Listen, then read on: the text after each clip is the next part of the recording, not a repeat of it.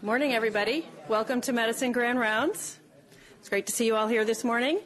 Um, for the folks who are um, watching us off site, I'll tell you our CME code today, which is 7WHG. Um, and you probably all have noticed we now um, have it on the slides at the very beginning of the presentation. So if you're able to um, join us right on time, you'll be able to see it there. And for the folks in the room, we no longer have it posted on a big white um, paper, but we do have it at the exits of the room on a smaller piece of paper. So if you don't have a chance to see it when you first get here, if you come a minute or two late, you'll be able to see it on your way out the door if you just take a look by the evaluation forms, um, which might prompt you to also fill out an evaluation, which we'd be grateful for. So that's our new process for, for folks who've had um, a hard time finding the code. Um, with that, I am going to welcome Nicole Orzechowski, who is the section chief of rheumatology, to uh, introduce today's speaker. Good morning, everybody. It is my absolute pleasure to introduce to you our colleague, Dr. Christopher Burns, who will be delivering our talk for Medical Grand Rounds this morning. So, Chris graduated from Albany Medical College. He went on to uh, complete his internal medicine training at Worcester Memorial Hospital at UMass, and then his rheumatology fellowship at the UC San Diego. He spent four and a half years completing a, a um, immunology research fellowship at the NIH which truly solidified his desire to continue basic science research in immunology. Chris came to Dartmouth in 1993, where he headed his own basic science lab for 12 years. And in the mid 90s, he began a collaboration with Dr. Randy Noelle, which continues to this day. Together, they've examined the roles of various immune modulating pathways, including CD40 ligand and VISTA, which is a potent negative checkpoint regulator in lupus and really could be the subject of another medical grand rounds. In addition to continuing his basic science work, I can tell you that Chris has an incredibly busy clinical practice. And after practicing here for over 25 years, you could imagine he has a very large panel of patients, many of whom only want to see him. They absolutely love him. Um, I can tell you that Chris is a skilled and compassionate rheumatologist who's a role model really for the rest of us when it comes to thorough, thoughtful, and compassionate care of patients. He's a resource for those of us who are more junior, always imparting some piece of wisdom from his experience with the added bonus of his witty and sarcastic sense of humor. His clinical interests are lupus and gout, which is why we asked him to give this talk today. I would be remiss if I didn't mention Chris's uh, teaching ability. He has played a very active role in mentoring medical students, residents, and our own fellows over the last 25 years. Um, he's one of those rare individuals in medicine who's really been able to attain success in basic science research while maintaining a very active clinical practice, teaching and mentoring at every level in this institution. I'm honored to welcome our colleague, Dr. Burns, to Medical Grand Rounds.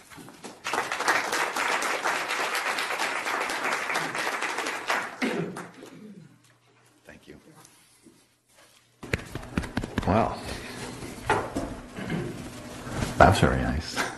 Thank you.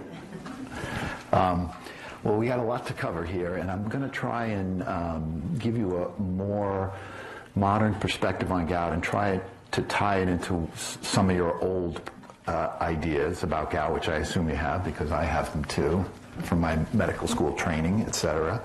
Um, you've already seen this learning objectives. I'm going to start with a definition of gout that you can look over that I snatched from UpToDate. Um, but we want to we want to move on from there. And so for the first half of the talk, I'd like you to sit back, if you will, and consider the following paradigms about gout, not necessarily mutually exclusive. As you'll see, they overlap quite a bit, and see if they make you rethink gout um, in a new way. So, paradigm one thinking of gout as an evolutionary disease. Just how far back does gout go? Well, not that far back, depending on uh, how you look at things. But quite far back.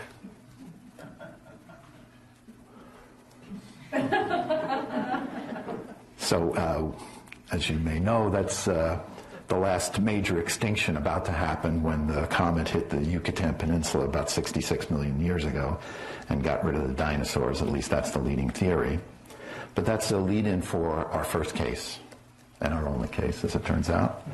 So this is a 67 million year old female dinosaur named Sue who was previously diagnosed with tophaceous gout at the Field Museum in Chicago where she works. While in the Upper Valley for a business trip at the Montshire, she sought a second opinion here from Bob Wortmann, who's since retired. And it, for those of you who don't know, gout, uh, Bob was a international gout specialist. Um, but he could only tentatively concur with the diagnosis that day because the joint tap at that visit was dry. Nevertheless, based on history exam and x-rays demonstrating typical erosions, which you'll see in a second, he recommended urate lowering therapy. And this is a picture of Sue. By the way, Sue is the best preserved specimen of T-Rex ever found. It was found in the 1990s in South Dakota. Um, and in examining the remains, they found these typical gouty erosions uh, um, in her joints. And another scientist went on to look at, a, I think, 86 other T Rexes and found one other that also had typical gouty erosions. So if you don't count the index case, that's approaching one out of 87 or 1% of T Rex had gout. That's reverse epidemiology.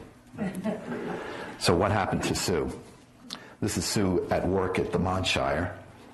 Uh, unfortunately, Sue's primary paleontologist decided against urate lowering therapy, and that was based on the ACP's 2016 recommendations not supporting treating to target in gout, believe it or not.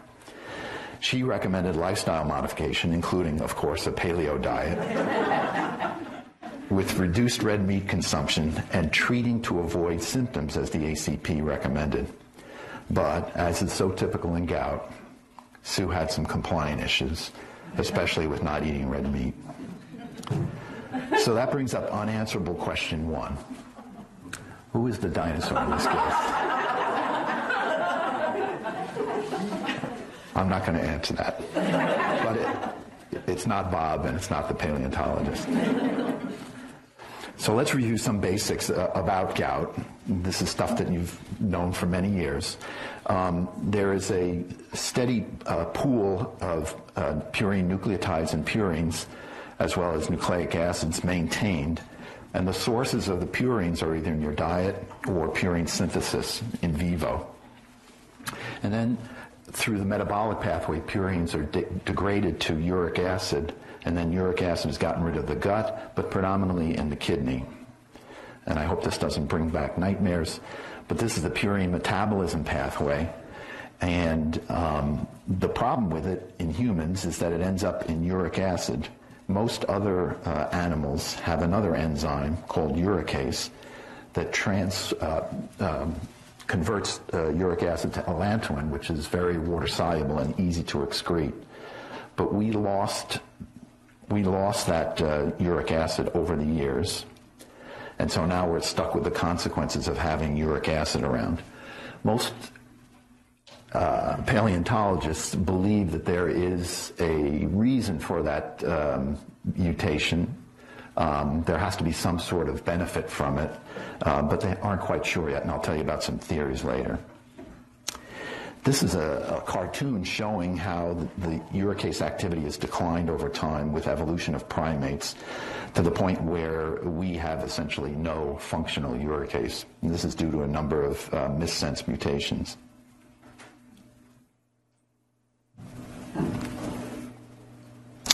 So let's look at paradigm two. And this is the one most of us learned about in medical school. So back to basics again. Again, focusing on the elimination, only 30% of, uh, of uric acid is uh, gotten rid of in the gut, 70% is gotten rid of through the kidneys, and therefore that's the major um, target for our therapies, and usually a major reason why people get gout for reduced uh, renal clearance. And I'm sure you remember this, the age-old question of what percentage of gout patients are overproducers or underexcretors, and again, the vast majority are underexcretors for a variety of reasons. It also shows you the risk factors for uh, gout, including being a male, age, and obesity. There are intrinsic factors uh, for overproduction of uric acid. There's a couple of enzyme uh, abnormalities. They are rare and account for a very small portion of gout. One is PRPP um, hyperactivity. Uh, I'm sorry, PRPP aminotransferase. And if you had that in excess, it would drive this uh, um, series of uh, reactions and increase your uric acid. And of course, the famous HGPRT, now called HPRT, deficiency stops the salvage pathway and therefore shunts uh, more purines to uric acid, and that's the cause of Lesch-Nyhan syndrome. Okay? Um, there are also extrinsic factors which are most important in the, in the general population, and that's ethanol, fructose, purine-rich foods, etc. Those are, for the most part, related to lifestyle, which we'll talk about more in a second. But again, the vast majority of uh, patients with gout are under excretors. And this is an old uh, study that probably wouldn't be done nowadays where they infused gout patients and normal subjects with uric acid to try and increase their blood level and see how their kidneys handled it. And as you can see, gouty patients shifted to the right as the uric acid was increased, meaning they had a defect in responding to higher uric acid and getting rid of it in the kidneys. This I'm sure you remember from medical schools because it was so cryptic, the, um, the way the kidney handles uric acid. So this is a multi-step process. Um, 100% of it is filtered in the glomerulus, then 98 to 100% is reabsorbed, then 50% is secreted, then another 40 to 48% is reabsorbed, and then you end up with just a couple of, uh, just 8 to, 8 to 12% actually going out in the urine. This pathway now looks very complicated. Um,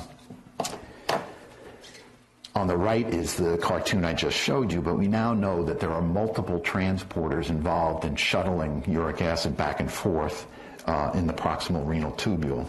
On the your right side of this cartoon is the uh, the collecting duct, and on the left side is back into the, the system.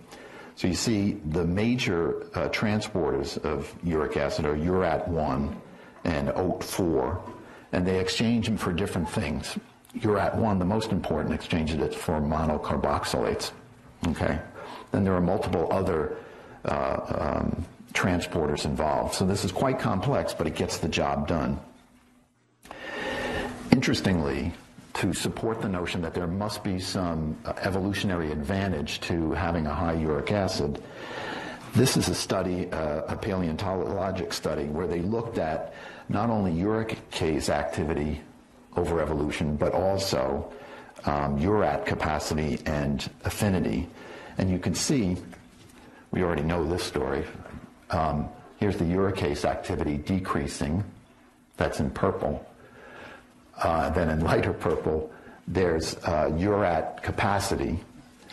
And then right around the time when uricase was lost, the affinity of URAT1 to transport uric acid went way up. So what they think is going on here is it went from a high capacity, low affinity system to a high affinity, low capacity system so that you could tightly regulate uric acid. So you have plenty to handle it at lower doses, but at above that, you saturate the receptors and you dump it into the urine. So low capacity, but very high affinity. So that would theoretically uh, allow you to maintain a certain level of uric acid. Okay. Gout as a lifestyle public health disease, or you are what you eat. So I would have guessed that that saying you are what you eat came from like the 60s or 70s, but actually it goes back to the uh, 1800s, and surprisingly, it comes from a book that was written about gout. Uh, tell me what you eat, and I will tell you what you are. And that is pretty much true in gout. So this brings up another old picture of the clinical course of gout. Remember, there are three stages of gout. A long stage of asymptomatic hyperuricemia, where uric acid levels are high, but you're asymptomatic. And that probably lasts 10 to 20 years, uh, believe it or not. And then you start having episodes of gout and they tend to increase in uh, severity and frequency, involve multiple joints over time, and then you end up with chronic tophaceous gout with uh, bone and cartilage damage. But that stage one of gout is clearly uh, related to the hyperuricemia. And no matter what the lab slip says uh, in terms of the normal levels of uric acid in your blood, a uric acid of greater than 6.8 is actually abnormal. Oh, and I think I'll convince you of that in a bit. That is the concentration at which uric acid will crystallize, at least in vitro. Now, there are certain things in, in vivo that help prevent that crystallization, um, but it's, a, it's an important um, um, breaking point. Above that, you're going to start forming uric acid crystals. Hyperuricemia is associated with a lot of things hypertension, cardiovascular disease, stroke, chronic kidney disease, um, all cause mortality, poor survival in the ICU, believe it or not. And hyperuricemia is rampant in the U.S., and I think this is probably the most stunning statistic uh, in this talk. The mean serum urate in the United States has increased from 3.4 milligrams per deciliter in the 1920s to 6.25 in the 1970s. So that means over a 50 year period, pretty much the average uric acid in the blood of U.S. citizens doubled. Now, if you think of any other uh, thing we measure on a, on a chemistry, is that's doubled over that time. Um, we now consider normal serum urates 3.5 to 7.2 in adult males and postmenopausal women, and it's a lower normal level in premenopausal women. These numbers are vary a bit and are debated frequently by people uh, who care about this, but that's a reasonable, um, a reasonable range. NHANES data has shown that there's been a 3% increase in hyperuricemia between 1988 and uh, basically 2008. So over a 20 year period, uh, 3% more Americans have hyperuricemia. And there's been a worldwide rise in the prevalence of hyperuricemia. And that may be related to uh, increased consumption of foods that are rich in purines, alcohol, soft drinks with fructose, and of course the epidemic of obesity and the related morbidities. And also we contribute with some of the things, the medications we put people on. And clearly, the incidence of gout is uh, very much associated with hyperuricemia. And this is old data that I think you've probably seen before, just showing that as you increase the serum uric acid, this is over five years, the incidence of gout increases greatly. Now, there's a very striking worldwide distribution of gout, where in this particular picture, the uh, blue countries like the United States have uh, a high incidence of gout, up to 4% of uh, the population. And in these more browner uh, uh, areas, generally in lower socioeconomic countries, there's a much lower level of gout. So this is gout prevalence in seven representative countries. And you can see there are certain uh, places like Taiwan where there's a very high incidence of gout, and this is a mixture of diet but also a very strong genetic influence. Here's the incidence of gout in the UK in 2012 by age and sex, and I would point out to you that in, in uh, the 20s and 30s, gout is very much predominantly a male disease. But you see, particularly after menopause, women start cranking up. And there is definitely a, a, a hormonal protection against gout, um, but there's also these other morbidities that accumulate as we age, and women are, of course, subject to them as well, and they include renal insufficiency, being put on diuretics for hypertension, obesity, et cetera, all risk factors for gout. The fructose story is interesting. It seems to be an amplifier of other problems in addition to being a problem in and of itself. And this looks at typical uh, gout um, risk factors and then assesses the patient's fructose consumption in quintiles. And you can see for things that are known to increase gout, such as BMI, um, having uh, higher consumption of fructose, the right or fifth quintile over here increases your risk. Same thing with alcohol use. Uh, and here's an interesting thing that dairy products have been shown to decrease your risk of gout. And that's e- even as an effect if you are a high fructose drink consumer. So, one of the big questions about uh, hyperuricemia is it an independent risk factor for coronary artery disease? And we don't know the answer to this yet. We should, but we don't. Um, uh, studies have been mixed, but there are studies that are going on still, and the story gets even more confusing, as you'll see in a, in a few slides. But this, this would be the subject of an, an entire, uh, another medical grand rounds. It's that confusing, but also that important.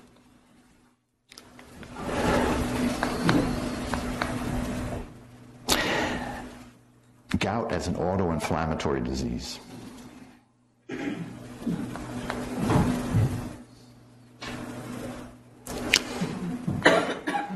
So uh, many of you are probably familiar with the innate immune system, which is a, a, hot item these days.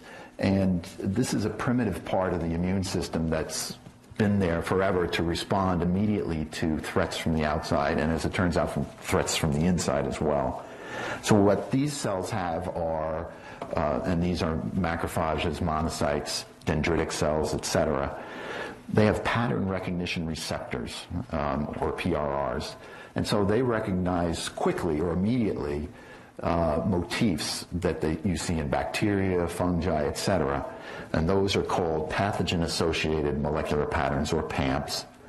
But they also see damage associated molecular patterns or DAMPs. And it turns out that uh, uric acid or monosodium urate is a DAMP. And for some reason, your body has been programmed to react very strongly against uric acid and set off this inflammatory cascade. And so um, it's really difficult to see that. So what you have here is uh, the synovium of the uh, first MTP, of course, with uh, MSU crystals. They're recognized by these DAMP receptors on monocytes that triggers uh, activation over here of the caspase uh, system through the NALP3 inflammasome.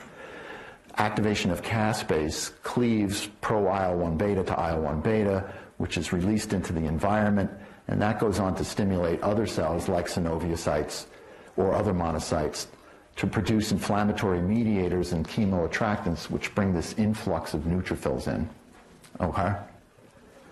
And this is all done without the help of the adaptive immune system. In other words, B cells, T cells, antibodies. This is all pre programmed to go off at this provocation. But as we all know, gout attacks end even without treatment, generally speaking, especially early on. They usually last two to seven days. So the body must have a mechanism for shutting this down. And it turns out as monocytes mature into macrophages, they continue to ingest the crystals, but they also start releasing uh, anti-inflammatory cytokines like TGF beta.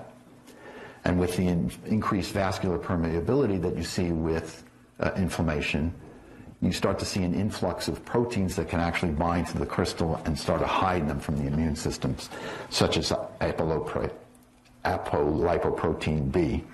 And um, now there's a new player on the block, and you may have heard about this called NETs uh, or neutrophil extracellular traps. These are very important now in infectious disease. The neutrophils, in addition to ingesting um, uh, bugs and uh, bug particles, also have this capability of extruding suddenly uh, DNA and other intracellular components that act sort of like a net to capture uh, bacteria, etc., extracellularly and um, and kill them. Um, it also triggers an intense immune response. But over time, if you have enough of these neutrophils extruding this material, it actually becomes anti-inflammatory. At least that's the theory. It's, it's a little bit controversial. So they may actually, over time, be part of this dampening of the response. And they also may be intimately involved, at least in gout, to make tophi. These aggregated nets, where you get a bunch of these coalescing, is appears to be very similar um, histologically to a tophus. Okay, and the last paradigm is gout as a common chronic debilitating disease that's mainly due to poor compliance and faulty medical management. Or is gout brain a transmissible disease? Do the general audience know what gout brain is? it's a term rheumatologists use because, gosh darn it, no matter what you tell them, gout patients never do the right thing. and they, you know. So um, the question is, can you catch that from them? And uh, I, am not sure. But this is a big problem. Uh, gout affects up to 5 million people in the United States, a similar number in the, uh, the EU. It's the commonest inflammatory arthritis in men greater than 40. It affects 1 to 2 uh, uh, percent of the adults in developed countries. And as I've said already, the incidence and prevalence is increasing, along with the obesity epidemic, people living longer, people living longer despite having chronic uh, morbidities, and they're on a lot of medications. Um, and all of these things are aggravating hyperuricemia. So in that sense, you may just look at it as we're just victims of our own success. People live longer, we have good drugs that treat chronic diseases, and this is something we just have to put up with. But the bottom line is gout should be effectively treated almost 100% of the time. Just think about it. Name another disease other than infection that we understand the underlying pathophysiology so well. We can diagnose it with absolute certainty, just put a needle in there and see those crystals. And we have such effective therapy. And yet it continues to be one of the most poorly treated diseases that we have. 20 to 25% of patients are not prescribed appropriate therapy for flares. 50 to 70% of patients are not prescribed sufficient urate lowering therapy, and over half of the patients are non compliant. So this is a, a, real issue, and it doesn't really have to be. And so you could conclude that why do patients still suffer from gout? That we don't prescribe the right drug in the right doses at the right time. Please stop me. that sounds vaguely familiar. Uh, and gout patients are not compliant. So that's the paradigm section. And now we're going to move on to an update on treatment of gout, which has changed dramatically over the last 10 years or so. So, new drugs for gout. Let me remind you that allopurinol was approved by the FDA for gout in 1965. So there was over 40 years between that and when a new drug was again approved by the FDA for gout and that was febuxostat in 2009. And we're going to talk about each of these new drugs. So the first one we're going to talk about are, are, is febuxostat, which is a new, a relatively new, 10 years now, xanthine oxidase inhibitor. It's a potent inhibitor. It can be taken orally, of course. It's predictable in its ability to lower uric acid. It is not a purine analog and it is very selective for xanthine oxidase, or XO. And here's a picture of febuxostat compared to xanthine allopurinol and oxypurinol. It's absorbed rapidly. It has a half-life of 4 to 18 hours, so it can be dosed just once a day. It's metabolized by the liver. 50% is excreted in the gut and 50% in the urine. And there's no dose adjustment needed if the creatinine clearance is greater than 30. These are a summary of the febuxostat phase three trials, and I want to point out just a few things about them. Number one, if you look along the top, these are three very large studies. So they really looked at a lot of patients um, to get this drug approved. And the confirms trial, the last one, the biggest, um, was actually required by the FDA because they thought there might be a cardiovascular signal in the APEX study. So the FDA made them go out and do another whole study. So that's point one. Point two is that febuxostat works. It doesn't work perfectly, but uh, you can see, particularly at the higher doses down on the bottom row, that it's uh, pretty effective for, um, for gout and for lowering uric acid. The third thing I want to point out is that the dose in all of these studies of the comparator, allopurinol, was fixed and at a relatively low dose of 200 to 300 milligrams, which historically is notoriously inadequate for lowering your serum uric acid. And over 50% of patients will not hit the target uric acid of less than 6 with 300 milligrams of allopurinol. So as far as the comparison between allopurinol and febuxostat in these studies, it's worthless. As far as showing that febuxostat works, it's, these are good studies. Now, in that first uh, phase three trial I showed you, they just gave naproxen and colchicine for the first week as prophylaxis against the predicted attacks that you get when you start a urate lowering therapy. And so you can see uh, when they stopped prophylaxis at eight weeks, there was an uptick in flares. So that they proved this once again, and that informed them for the future studies where they continue prophylaxis for longer. And now the general recommendation, based on these studies, is to prophylax for six months, at least three and probably six. As I mentioned, there was this cardiovascular signal or possible cardiovascular signal in the APEX, the second trial, and there are the there are the events. Um, but they were not statistically significantly different. But despite that, the FDA, who was gun shy at the time, um, mainly because of the Vioxx experience and others, wanted to make sure there was no cardiovascular signal and required confirms. And confirms did show uh, some events, um, but again, no statistically significant difference. But the FDA still wasn't satisfied so they gave febuxostat approval in the U.S. at just 40 and 80 milligrams, where it was approved in the Europe, European Union at 80 and 120 milligrams a day. And the FDA required that they do a post-marketing study of cardiovascular events.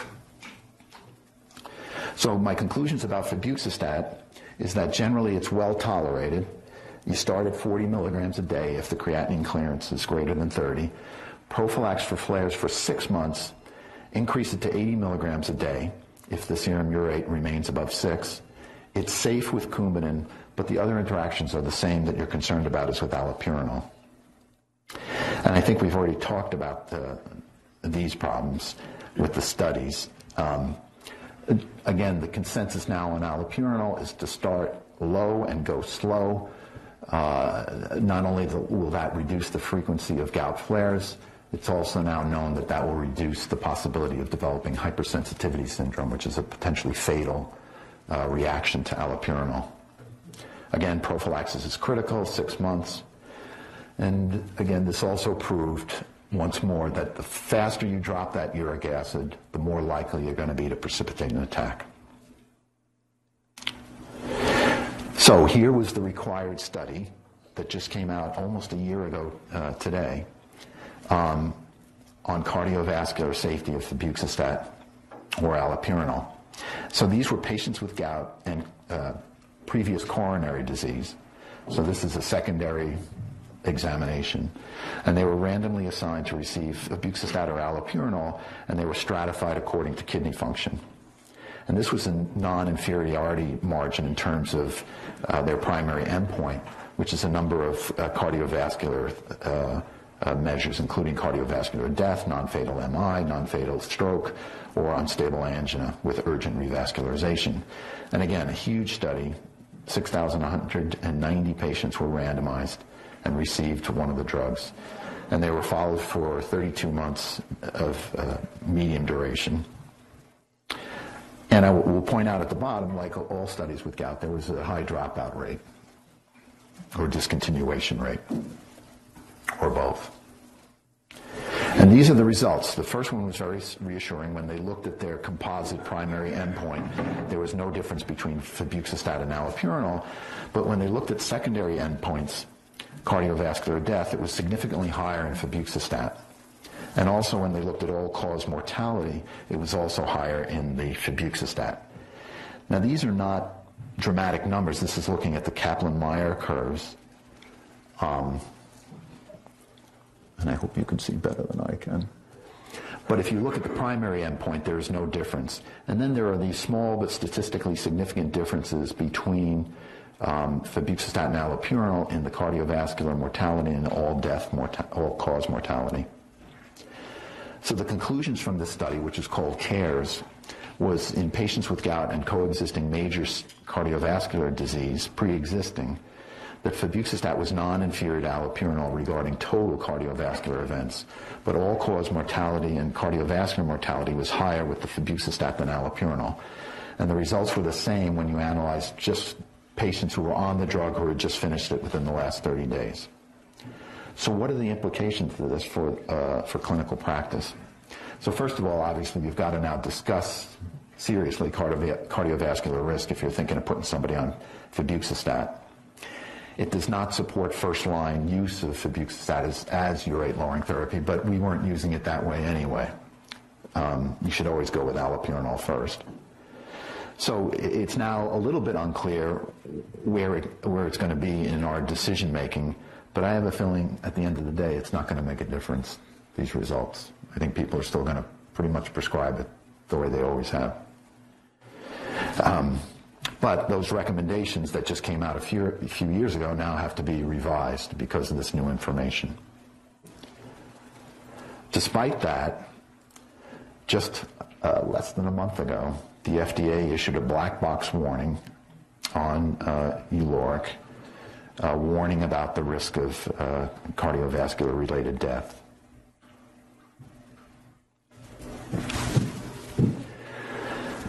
Okay, now I told you already that uh, we've lost uricase through evolution. Hey, what a great idea.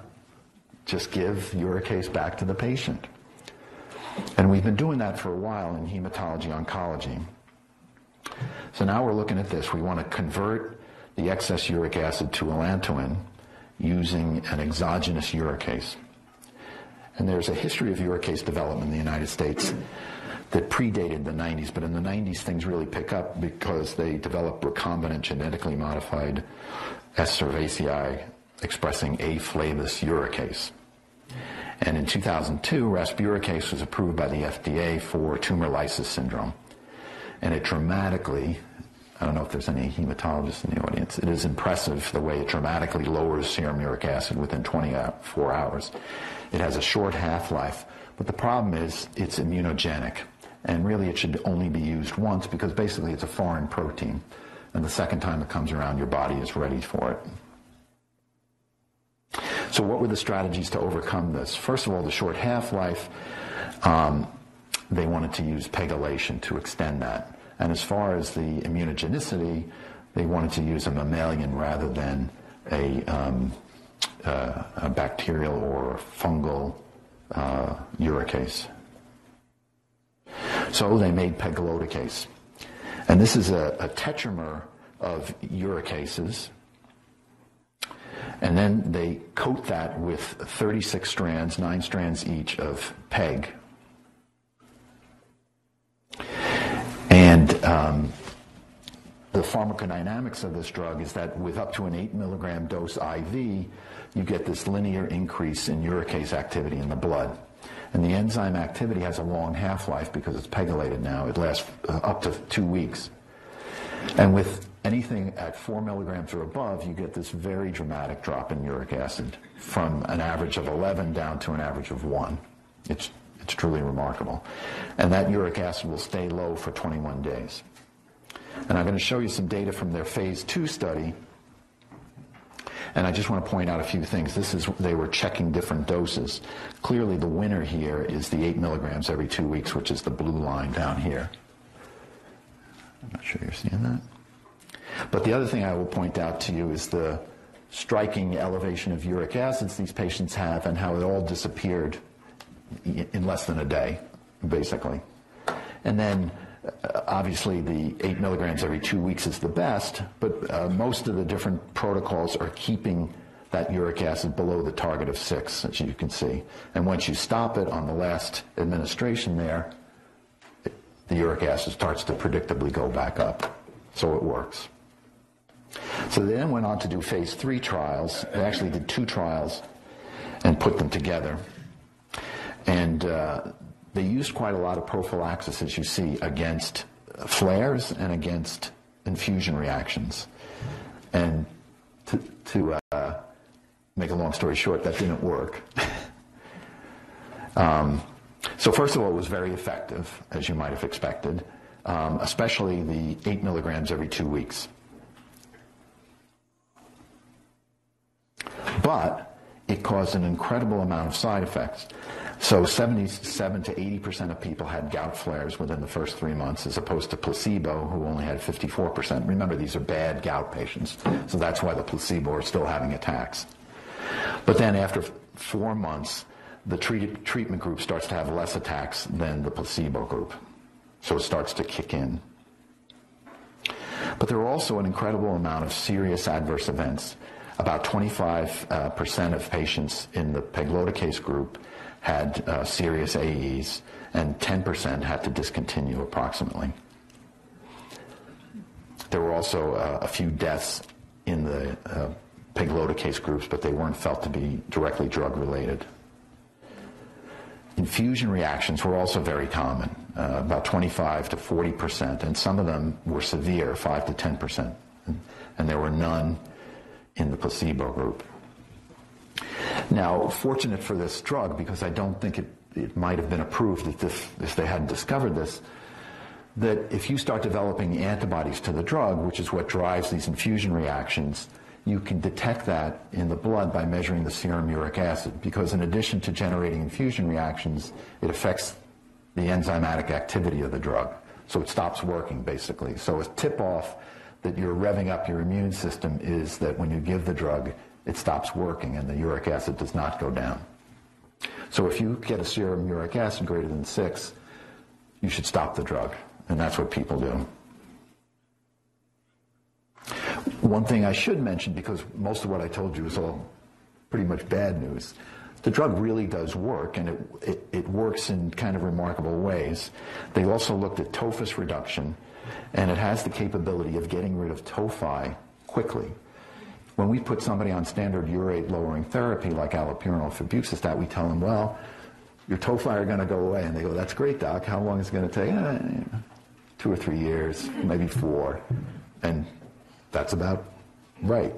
So uh, here's an example of a patient receiving pegloticase for 12 weeks, and the tophus uh, basically uh, disappears. If you look at the x-rays, uh, one of the things rheumatologists do in their spare time is think about what happens if somebody with gout, if you get rid of all that tophi, it's, tophi, it's already eaten away their joint, do they just have like a floppy a floppy joint where, where all that tophus was? And the answer is no. There's actually some bone formation. As you can see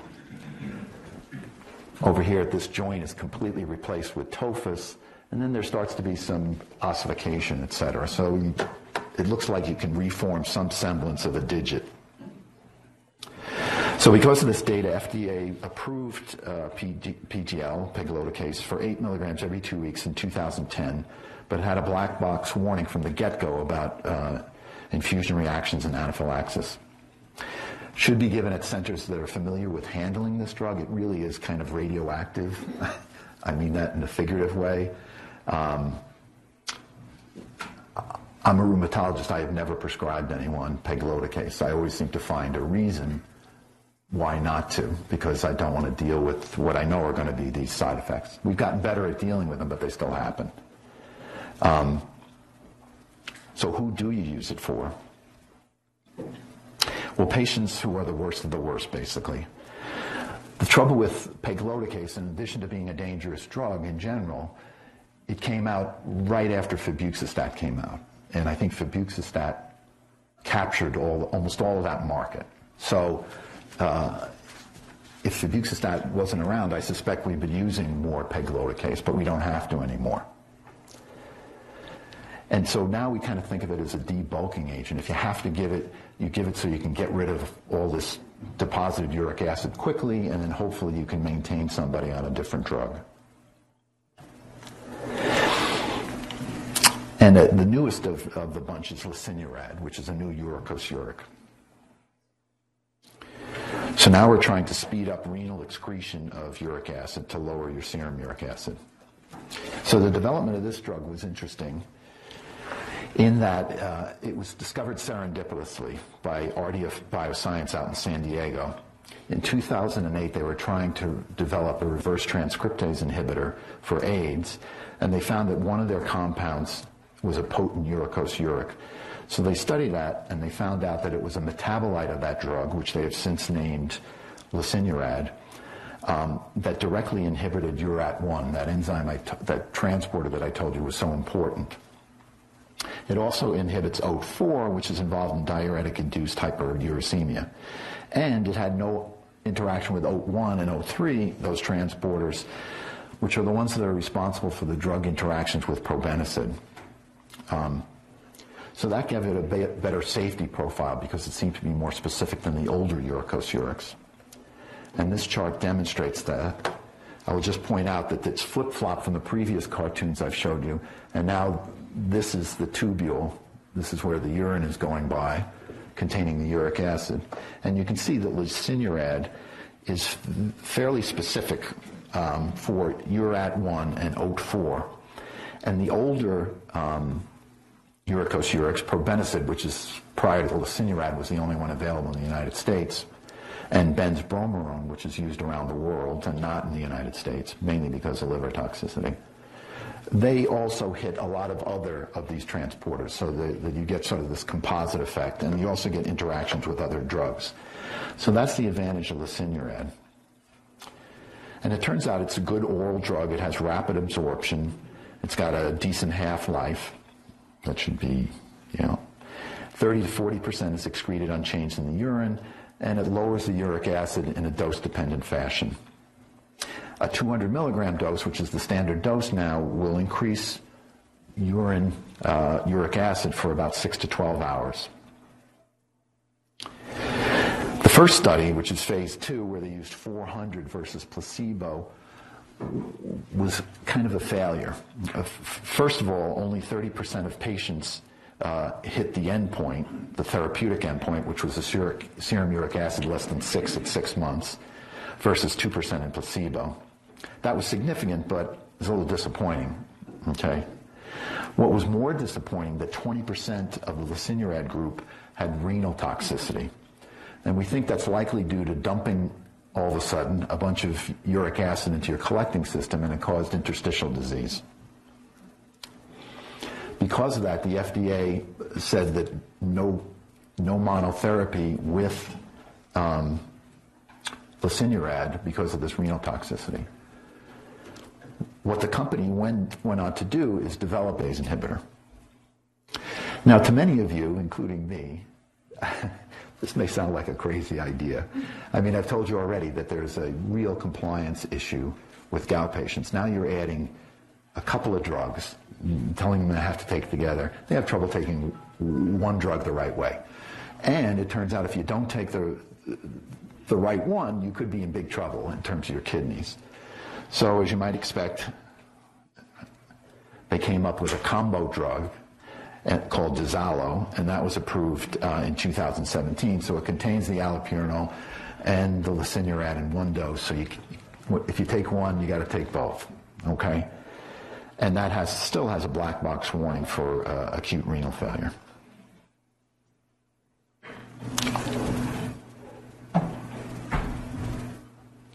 So here's unanswerable question two, and for those of you who were at the last gout lecture here, eight or nine years ago, I asked this question back then. How many of you remember the answer? Well, I have to tell you that since that time, they've identified the exact uh, genetic defect. So they, uh, Dalmatians have very high serum uric acids. They're the only dogs that have that, apparently. And um, it's true to the breed. And it turns out they don't get gout arthritis, but they get uric acid deposition in their bladders uh, and urate stones. And it's very uncomfortable for them. It turns out that they have, the reason they don't get gout is they have a, a transporter defect which blocks the uric acid from getting into the liver and being exposed to uricase because they still have uricase around. And so it remains in your bloodstream at a high level. But that defect also happens to affect the urine transport. So you you have high levels of uric acid in the blood, but you dump it all.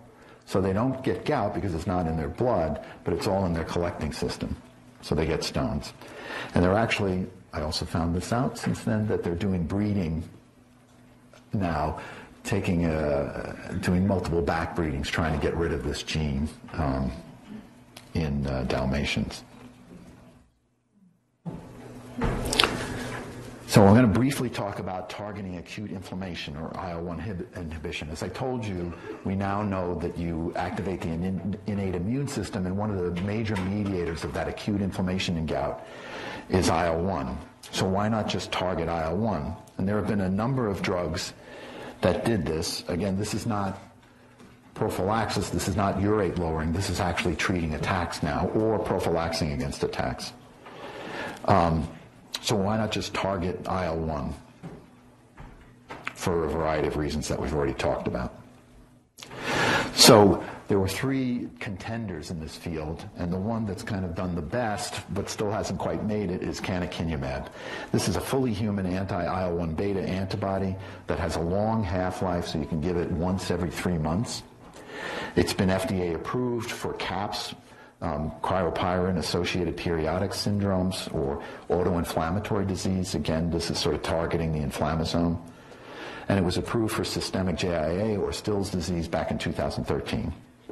So this was years ago. They did a trial in acute gout. So people came in with an acute attack of gout. They failed NSAIDs or colchicine to quickly turn it around. And so they were given one shot of canakinumab at various doses or one shot of triamcinolone IM, which we use in the, in the clinic sometimes for acute gout. Just give them an IM shot of high dose steroids, and that'll usually shut off a gout attack. Um, the canakinumab worked better. It was better for pain and it worked more quickly. But the most striking things that over the eight-week follow-up, the canakinumab at the 150 milligram dose, only three and a half, uh, 3.7 percent of the patients uh, had uh, repeat flares, whereas 45% of the people who got the steroid shot did. Um, so the makers of canakinumab went to the FDA with that information and they were shot down. That was in 2011. And the reason was A, the expense, but B, they wanted more safety data, particularly in the elderly. And that brings us to almost the present, where uh, again, in line with thinking now of atherosclerotic disease as an inflammatory disease, um, they decided to try canakinumab in patients uh, with atherosclerotic disease for secondary prevention. So this was a large randomized control trial of canakinumab, 10,000 patients who had a previous MI, but they also had to have an elevated CRP, a high sensitive CRP greater than 2. And then they gave them various doses of either canakinumab at 50, 150, or 300 milligrams sub-Q every three months. So again, just one shot every three months, and compared that with a placebo sham injection.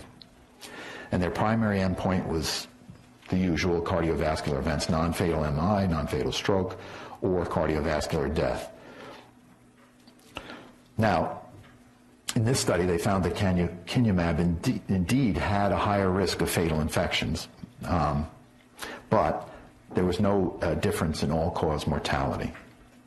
And strikingly, the 150 milligram dose again significantly lowered the rate of cardiovascular events, independent of lipid lowering. So in the top panel here, you see that the drug works at lowering your uh, CRP. So that's placebo in blue, and you see a, a, good drop in CRP with all doses of canakinumab. And then you see no difference between the groups in terms of lipids. But if you look on the right two panels, with the 150 milligram uh, dose of canakinumab, you do see a significant reduction in the primary endpoint, which I mentioned were cardiovascular events and cardiovascular death. And when you threw in the secondary endpoint, which is the same parameters plus urgent stenting, it was also significant. So, with that, the company Novartis went to the FDA as secondary prevention for cardiovascular disease with canakinumab.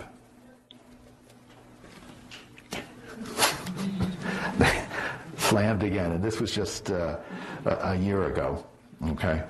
And this, again, was concerns about expense, also concerns about, um, also concerns about uh, infection.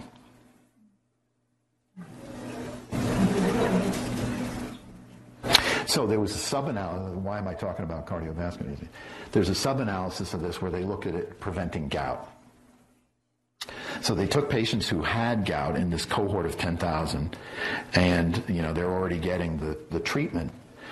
Um, and they ascertained the history of gout at baseline, and then they checked for gout attacks. And I'll cut to the chase on this one. All the doses of canakinumab significantly reduced episodes of gout in patients who had underlying gout. Okay? So I'm sure they're going to go to the FDA now and ask, can we get this approved for gout prevention? But who knows the problem with this approach? Right, basically, you're treating the symptoms, you're not treating the primary problem, so presumably if you're not doing anything else, they're continuing to accumulate tophi, et cetera, um, which will come up again in a second when we talk about the new gout uh, guidelines from the American College of uh, Physicians, which I already badmouthed. So these are four major gout guidelines that have come out over the past 10 years or so. Three of them are from rheumatology organizations and are uh, either international or European, multi, multi-country European. And then the ACP came out with their recommendations in 2016. And if you look at the rheumatology group's recommendations, they're all pretty much the same. There's quibbling that goes on, like typical of subspecialists. We argue about what constitutes frequent attacks. Is it two or more than two? Um, but basically, they all recommend the same thing. And here's an example that the ACR's recommendation about lifestyle, including reducing consumption of purine-rich food, reducing alcohol consumption, especially beer, watching out for high fructose uh, products, etc. And then they come up with algorithms for how to treat attacks and also algorithms for how to lower the uric acid. And they're pretty much straightforward. But when the ACP came out with theirs, there was a glaring uh, difference, and that was about treating to lower uric acid to six, the target that we all use. Um, and here's what they said a paradigm has developed that monitoring uh, serum urate levels and targeting a specific level, i.e., treat the target is what we call it, reduces acute, acute gout attacks and subsequent joint damage. An alternative strategy bases the intensity of ULT on the goal of avoiding recurrent gout attacks. Treat to avoid symptoms with no monitoring of urate levels. Comparative effectiveness between these two approaches should be studied. So if you're a rheumatologist, this is like, you know, rattling the cage. It's, it really defies everything we know about uh, gout. And it, it's funny when I was reviewing for this uh, talk and going through all these studies, there is such a strong underlying assumption that this is the right thing to do. Every, all those studies I showed you showing these drugs to be efficacious and other drugs not to be is all predicated on lowering the serum uric acid below six. So this was startling. And in the same issue that it came out in the annals, there was an editorial um, counteracting this. Um, uh, just to bring this, this approach up and offering it as an alternative, this has never been tested. So we have never done a randomized control trial of treating to target in gout, but we have a lot of indirect evidence, including very large clinical trials. And they bring up a, a, a, an approach that has never been tested other than in the real world where it clearly doesn't work when, when we've seen it in the past. And the real problem with this is it might perpetuate this ongoing problem with the management of gout because this really is very nebulous and it's perfect, uh, perfect territory for, for a primary provider to get lost and say, well, the ACP says this, you know, it's okay to treat it this other way. 90%, over 90% of gout is taken care of by primary care providers. So, you know, if they're not doing it right, then that's a big problem. And basically the problem is what I just said about canakinumab. If you're just putting them on your, uh, a urate lowering therapy for an undisclosed amount of time and not following uric acid levels, you basically are perpetuating the disease. You really want to get that uric acid lower than six so you can start reversing the accumulation of uric acid and tophi and clear the system. They also were a couple other glaring uh, concerns about the editorial. They recommended using 300 milligrams of allopurinol to start. Number one, that's not effective, and number two, that increases the risk of flares and uh, hypersensitivity syndrome. So let me just summarize, and then I'll stop. Um, Febuxostat has really been a game changer for gout treatment, particularly for patients with allopurinol sensitivity and renal insufficiency. And although the CARES data is concerning, I don't think it's likely to change our approach, um, which includes using allopurinol as a first line anyway. I think the renal toxicity and compliance issues will haunt lesinurad and any further uricosuric development. What pharma is looking at now is to find a better uricosuric. To me, that's kind of, well, lesinurad is a pretty good one, and it causes problems with dumping all that uric acid into your system. If you find a better one, won't that just compound the problem? So I think maybe if there's going to be a solution there, it's just hitting the right combination of transporters such that you you lower the uric acid in another way other than just dumping it into the into the urine. PGL, as I said, is a very serious drug. Um, should only be used in people who fail everything, and even then, you should really think about using it. And, and in honesty, that's a specialty decision, not going to be made by a primary physician for the most part. The IL-1 inhibitors are promising, but they're expensive, and the FDA keeps smacking them down. So I don't know if we'll ever uh, see one approved. And again, the ACP guidelines, I think, are a real setback to better management. That's the bad news. The good news is that we're learning a lot more about gout. There were no drugs developed in 40 years. In the last 10 years, we have three or four new ones. Um, and I think the future is bright, and that we'll, we'll get better ways to treat this very common disease over the next few years. Thank you.